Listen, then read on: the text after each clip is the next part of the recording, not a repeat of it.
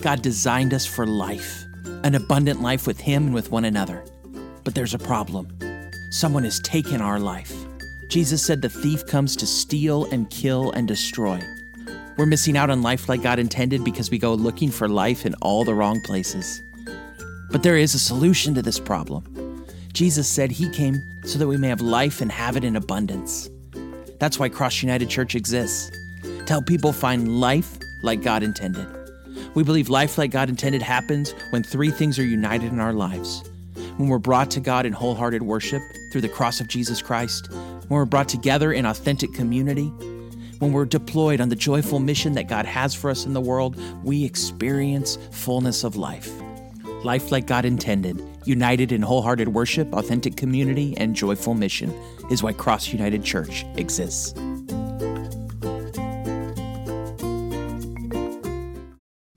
Hey Cross United, so glad you've joined us for this online message. I want to encourage you to turn or tap in your Bible or your app to John thirteen, verses six through eleven. We're going to be talking about ways we get in the way from John thirteen. While you're turning there, I want to remind you, you can go to cross united dot org and click online check-in. That will take you to our digital connection card where you can fill out a little information about yourself so that we can get to know you a little bit better.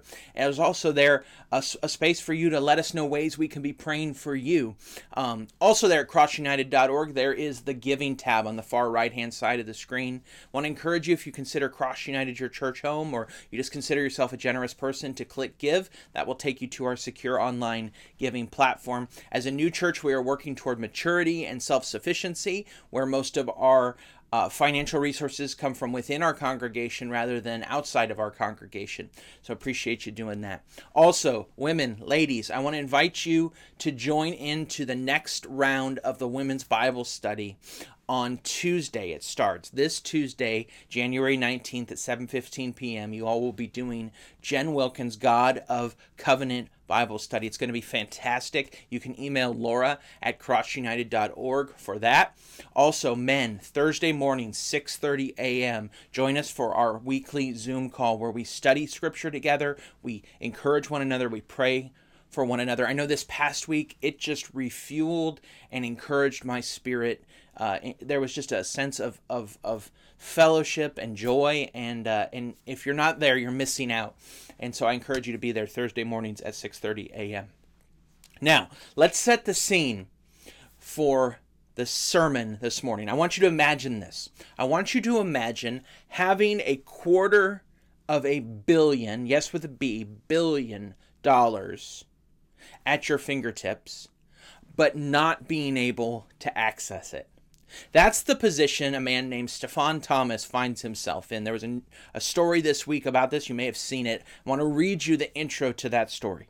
Stefan Thomas, a German-born programmer living in San Francisco, has two guesses left to figure out a password that is worth, as of this week, about two hundred twenty million dollars.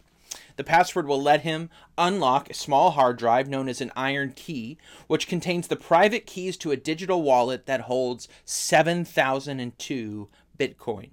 While the price of Bitcoin dropped sharply Monday, it is still up more than fifty percent from just a month ago when it passed its previous all-time high of around twenty thousand dollars.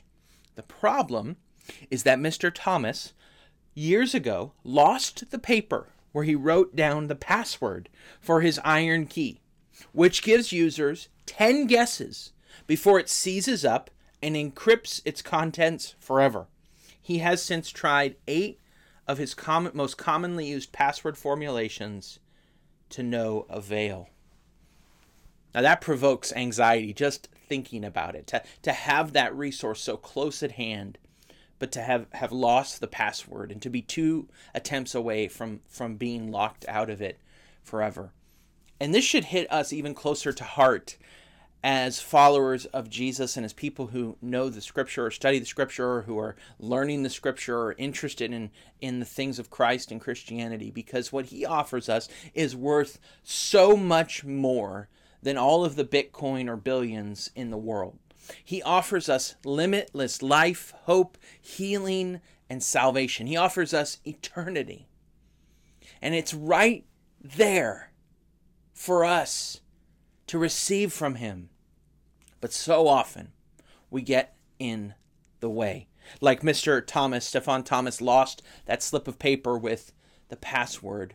We lose the way and we get in the way of the way to what Jesus wants to offer to us. In the most startling story of the life of Jesus, we see Jesus humble, maybe we even should say humiliate himself by doing something nobody in history had ever done, at least as far as we know, and that is a superior washing the feet of an inferior. And we see there in John thirteen, and we're going to just set the context here in verses one through five, before the Passover festival, Jesus knew that his hour had come to depart from this world to the Father. Having loved his own who were in the world, he loved them to the end. Now, when it was time for supper, the devil had already put it into the heart of Judas, Simon Iscariot's son, to betray him. Jesus knew that the Father had given everything into his hands, that he had come from God, and that he was going back to God. So he got up from supper, laid aside his outer clothing, took a towel, tied it around himself. Next, he poured water into a basin and began to wash his disciples' feet and to dry them with a towel tied around him. Now here we see, and if you missed the last message, it's online at cross united dot org, where we see that security leads to serving, that secure people serve people, that, that Jesus is so secure in the when, who, where, and why, that he can tr- that he can serve in a way that nobody would have imagined a master serving his followers. He is so secure in the time that God had prepared, the identity that God had given, the place his Father had called, and the purpose his Father had commissioned, that he is able to perform this second most radical act of service in human history. The first most radical being his crucifixion, which this scene foreshadows. And as he washes the, the dirt and the dung, and And last week, my kids were listening to the message. They didn't realize that dung means poop, like that there was raw sewage in the middle of many of these ancient streets as these disciples would have been walking through, and there would have been dust and all sorts of junk on their feet. So this was a disgusting and menial task. And as he's doing that, his, he comes around to his disciples, and he gets to Peter, and Peter protests. And that's where we find ourselves in thirteen verse six. He came to Simon Peter, who asked him, "Lord, are you going to wash my feet?" Jesus answered him, "What I'm doing now, you don't realize, but afterward you will understand." "You will never wash my feet," Peter said. Jesus replied, "If I don't wash you, you have no part with me." Simon Peter said to him, "Lord, not only my feet, but also my hands and my head." "One who is bathed," Jesus told him, "doesn't need to wash anything except his feet, but he is completely clean. You are clean, but not all of you." For he knew who would betray him. This is why he said, "Not all of you are clean." Now in this dialogue, in this conversation between Peter and Jesus, we see four ways we get in the way. There are three ways Peter gets in the way of what Jesus is offering to him and what he needs from Christ. And then there is a fourth way, the terrifyingly final way. The first three ways are curable, and the final way is final. And so we're going to see these ways. And the first way is that we get in the way because of ignorance. We get in the way because of ignorance. He came to Simon Peter, who asked him, "Lord, are you going to wash my feet?" Now, to understand Peter's reaction, you have to understand that in the ancient world, foot washing was a, just a normal practice of hospitality and hygiene. There was there was nothing special about it except for the fact that people needed to wash their feet because their feet were dirty. And, and in the Old Testament, which was translated into Greek, what, what we call the Septuagint, the word here for wash, which isn't actually that common, is used a number of times. And it's used in two ways. First, it's used for normal washing, standard hygiene type washing, often for washing someone's feet. But the second way it's used is for ceremonial cleansing to enter the presence of God. The first way, though, it just refers to someone washing their feet because their feet are dirty. So, for example, in Genesis eighteen, and there's other places like this, it says these, these angels visit Abraham. He says, "Let a little water be brought so that you may wash your feet and rest yourselves under a tree." And so a, a host would provide water for someone to wash their own feet. Maybe uh, a servant would wash the feet of someone and honored guests, but but but it was seen as just an, an act of hospitality to provide a place for someone to wash their feet so that they could be clean when entering into uh, conversation and having a meal and that sort of thing. But there's a second way the word wash is used. For example, in Exodus chapter thirty. It says, "The Lord spoke to Moses, make a bronze basin for washing and a bronze stand for it. Set it between the tent of meeting and the altar and put water in it. Aaron and his sons must wash their hands and feet from the basin. Whenever they enter the tent of meeting or approach the altar to minister by burning a food offering to the Lord, they must wash with water so that they will not die. They must wash their hands and feet so that they will not die. This is to be a permanent statute for them, for Aaron and his descendants throughout their generations." So check out what's happening here. Peter assumes, understandably, that this is the first kind of foot washing, that, that this is merely a standard hygiene, hospitality thing, that, that their feet need to be clean because they are dirty. But what he doesn't understand, and what Jesus is going to explain, is that Jesus is not just performing an act of hygiene, but he is preparing him for holiness. He he's doing what what needs to be done for Peter, not just from a physical standpoint, but he is illustrating a spiritual reality. What Jesus is really doing is he's combining the the two ways we see the, the washing used in the Old Testament into a single act that is both an example of what the disciples should be doing and an illustration of what the disciples need. And and Peter Peter, in all the with all the good motives in the world, protests because he misunderstands. Paul says of his Jewish brothers in Romans ten, they have a zeal for God, but not according to knowledge. Peter is ignorant of what Jesus is actually doing. And that's where Jesus says, "What I'm doing now, you don't realize, but afterward you will understand." We get in the way of what Jesus wants to do because of our ignorance of Jesus' word. We're so saturated by the Twitter, Instagram, TikTok, and Facebook feeds of, uh, on our phones. We're so saturated by the stuff we're watching on Netflix or Hulu or Disney Plus. We're so saturated with X Y Z news. We're so saturated with the, the noises and the voices of this world that we don't know what Jesus is calling. We don't know what Jesus is saying. We don't know him deeply, intimately. We can know a thousand things about a thousand things. We can read the news and get caught up on the latest things that are happening through online news or T V news. We can know a thousand things about a thousand things and read all sorts of books, but we can miss the most important thing.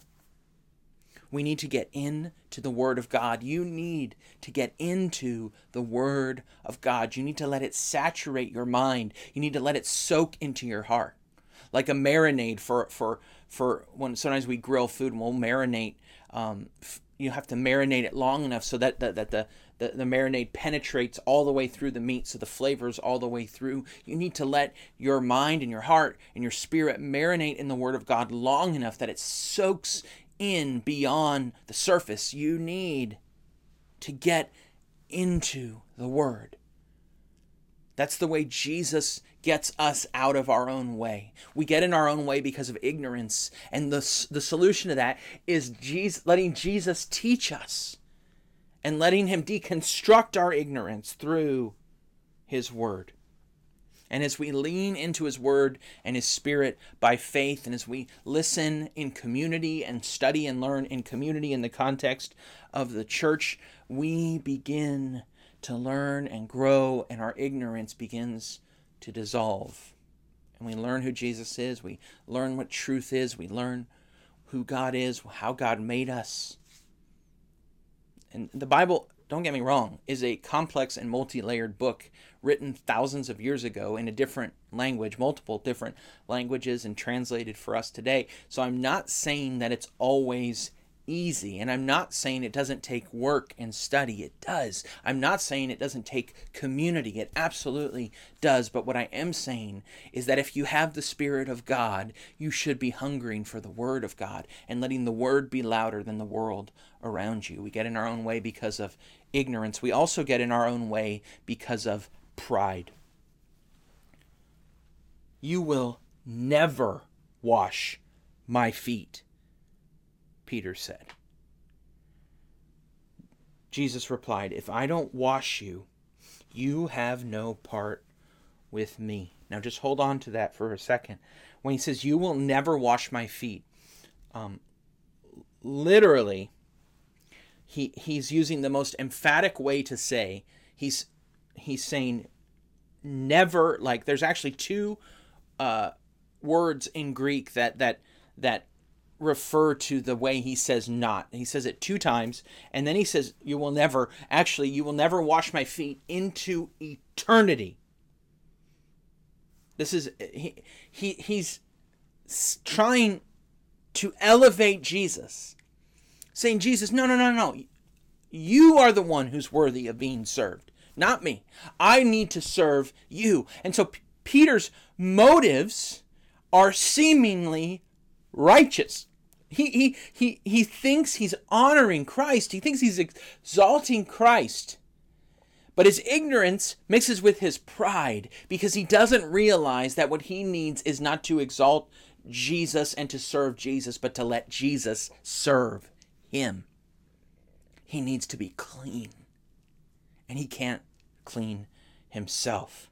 Throughout the scripture, we see the need for cleansing from sin. For example, after David's great fall of sin with the, the wife of Uriah, Bathsheba, and the and the, the, the setting of Uriah off to, to war so that he would be killed, um, we see David repent before the Lord in Psalm fifty-one, and he says, completely wash away my guilt and cleanse me from my sin. Purify me with hyssop, and I will be clean. Wash me, and I will be whiter than snow. What Peter misses here is he misses how desperately he needs Jesus and how little Jesus actually needs him. He thinks he's elevating Jesus, but he's actually elevating Peter. He thinks he's elevating Jesus by saying, no, no, no, no. You shouldn't be washing my feet. I should be washing your feet. His pride thinks that he has something to offer to Jesus, when in reality, Jesus has something to offer to him. Scripture uses two pictures to describe salvation. It uses the picture of birth, and it uses the picture of resurrection. So birth, you think about birth. Um, a baby has no active role in their own conception, gestation, or birth. When when Laura, you know, gave gave birth to our kids, um, she, she she was the one doing the work, and the kids were just along for the ride. And with Livy, our, our youngest, she kind of shot out like a rocket. The doctor had to catch her. Thank thankfully she caught her. No, nothing bad happened, but the babies were completely passive and at the mercy of the doctors and the mom. Peter himself says, after having learned this lesson, years later, says, "Blessed be the God and Father of our Lord Jesus Christ.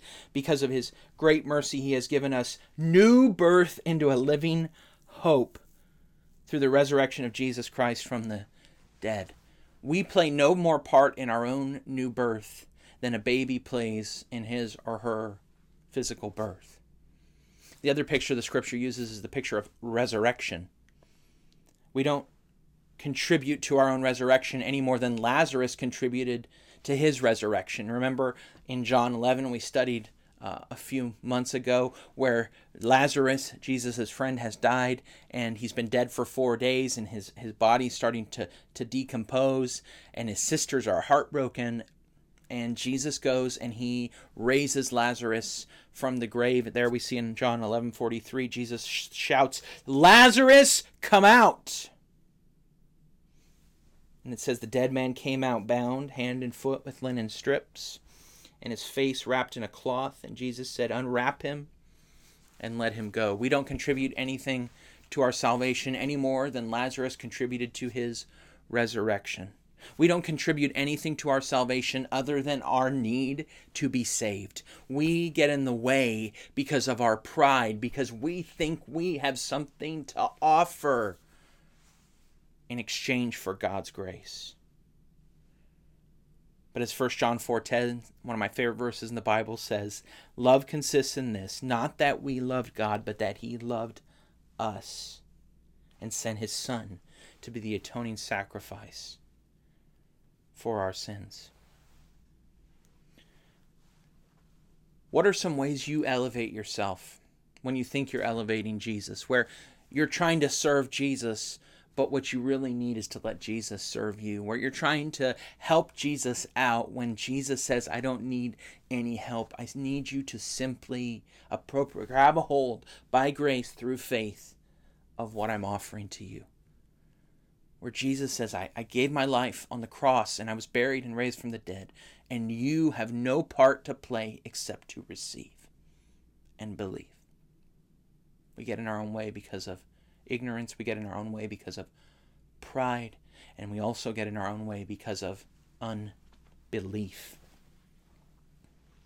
Simon Peter said to him, "Lord, not only my feet, but also my hands and my head."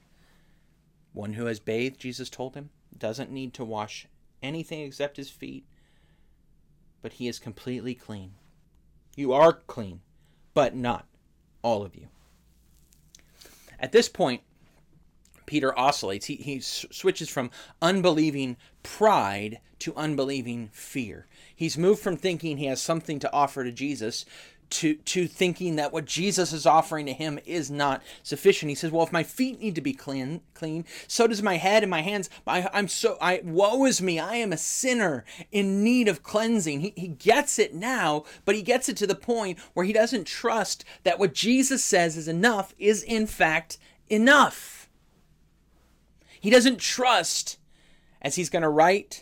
Or as, as, as we're going to see at the end of John's gospel, as John the Apostle writes, that "it is finished" means that what Jesus says is enough for our forgiveness and our cleansing and our healing and our salvation is enough. What, what, what, what Peter doesn't understand, what Peter doesn't understand, and Jesus uses this illustrations, like if you've bathed, in that day, if you'd bathed and washed yourself, your hands and your head, then the only thing that would get dirty as you're going through the day on a normal day would be your feet. And and and Jesus is saying, no, no, no, no. I need to wash your feet and you'll be clean. What we try to do, what Peter tries to do, we try to improve on what Jesus has done. He says, "I'm going to wash your feet and it's enough." We say, no, no, no, no. You need to, you need to do more. And what we what we find ourselves doing there is, is that we think that through our acts of penance or repentance or obedience or service or ministry that we somehow add on to what Jesus has done. We, we somehow complete the already completed work of Christ, and we begin to work for our salvation rather than from our salvation. We begin to work for our cleansing rather than from our cleansing. We begin to work for our freedom rather than from our freedom. We begin to work for our sonship or our adoption in Christ rather than from our sonship or adoption in Christ. We begin to work for righteousness rather than from righteousness. And what Jesus says here is that the engine in our life is His work on our behalf, and the gas in the engine is the Holy Spirit, and, and that we merely need to receive and believe what He has done for us and trust that it is enough. It's finished. Yes, we obey, we serve, we sacrifice, but we do it because Jesus has first obeyed and served and sacrificed in our place. And we wash the dust and the dung from the feet of the saints, because Jesus has first washed the dust and the dung from our own feet. Hebrews seven twenty-five says, "Therefore He is able to completely save those who come to God through Him, since He always lives to intercede for them." Augustine said, "He who intercedes for us washes our feet for us daily." We're in daily need of His grace, and trust Him. It is enough. Are you trying to add on to the perfect and finished work of Christ? Are you trying to work for salvation, for acceptance, for forgiveness, for healing, for cleansing? Or are you working from salvation, from forgiveness, from healing, from cleansing, from righteousness, from adoption, from your union with Christ? If you are in Christ, your life is hidden with Christ in God, and you're safe, you're secure, and you're free to serve. We get in our own way because of ignorance, because of pride, because of unbelief, but there's a fourth way. And this is the terrifyingly final way. The way not of Peter, but of Judas. We get in the way because of rejection. For he, Jesus, knew who would betray Him. This is why He said, "Not all of you are clean." This is the incurable condition. You know, if if you grown grown up in the church or grown up as a Christian like like I did, basically from, from the time my parents met Jesus when I was two years old, you learn about something called the unforgivable sin. And if you have a sensitivity to the Holy Spirit and a sensitivity to your spiritual life, you wonder sometimes if you have committed the unforgivable sin. And, and I, I worried about this at different points. And what I learned along the way is that if you've worried about committing the unforgivable sin, you probably haven't committed it, because the unforgivable sin is basically an ongoing hard-hearted rebellion and rejection of Jesus. And this is where Judas found himself. He had rejected Jesus. And this is the terrifying place where you don't want to find yourself. We all fall into ignorance, pride, and unbelief in various times and in various ways all along the way of our Christian life. But don't let your heart get hard. This is the tenth try for Stefan Thomas's Iron Key. This is the final attempt that locks him out of the riches that are his or could have been his forever. Don't let your hearts grow hard. Do not get in your own way. Turn to Christ in faith and be saved and be cleansed. Turn away from your ignorance. Get into the Scripture. Turn away from your pride and trust that G- what Jesus says is enough is enough, and that your new birth and your resurrection are Uh, so, solely given to you by grace. Turn away from your unbelief, whether unbelieving pride or unbelieving fear, and let Jesus whisper into your heart and thunder over your life that it is finished and you are clean if you are in Him.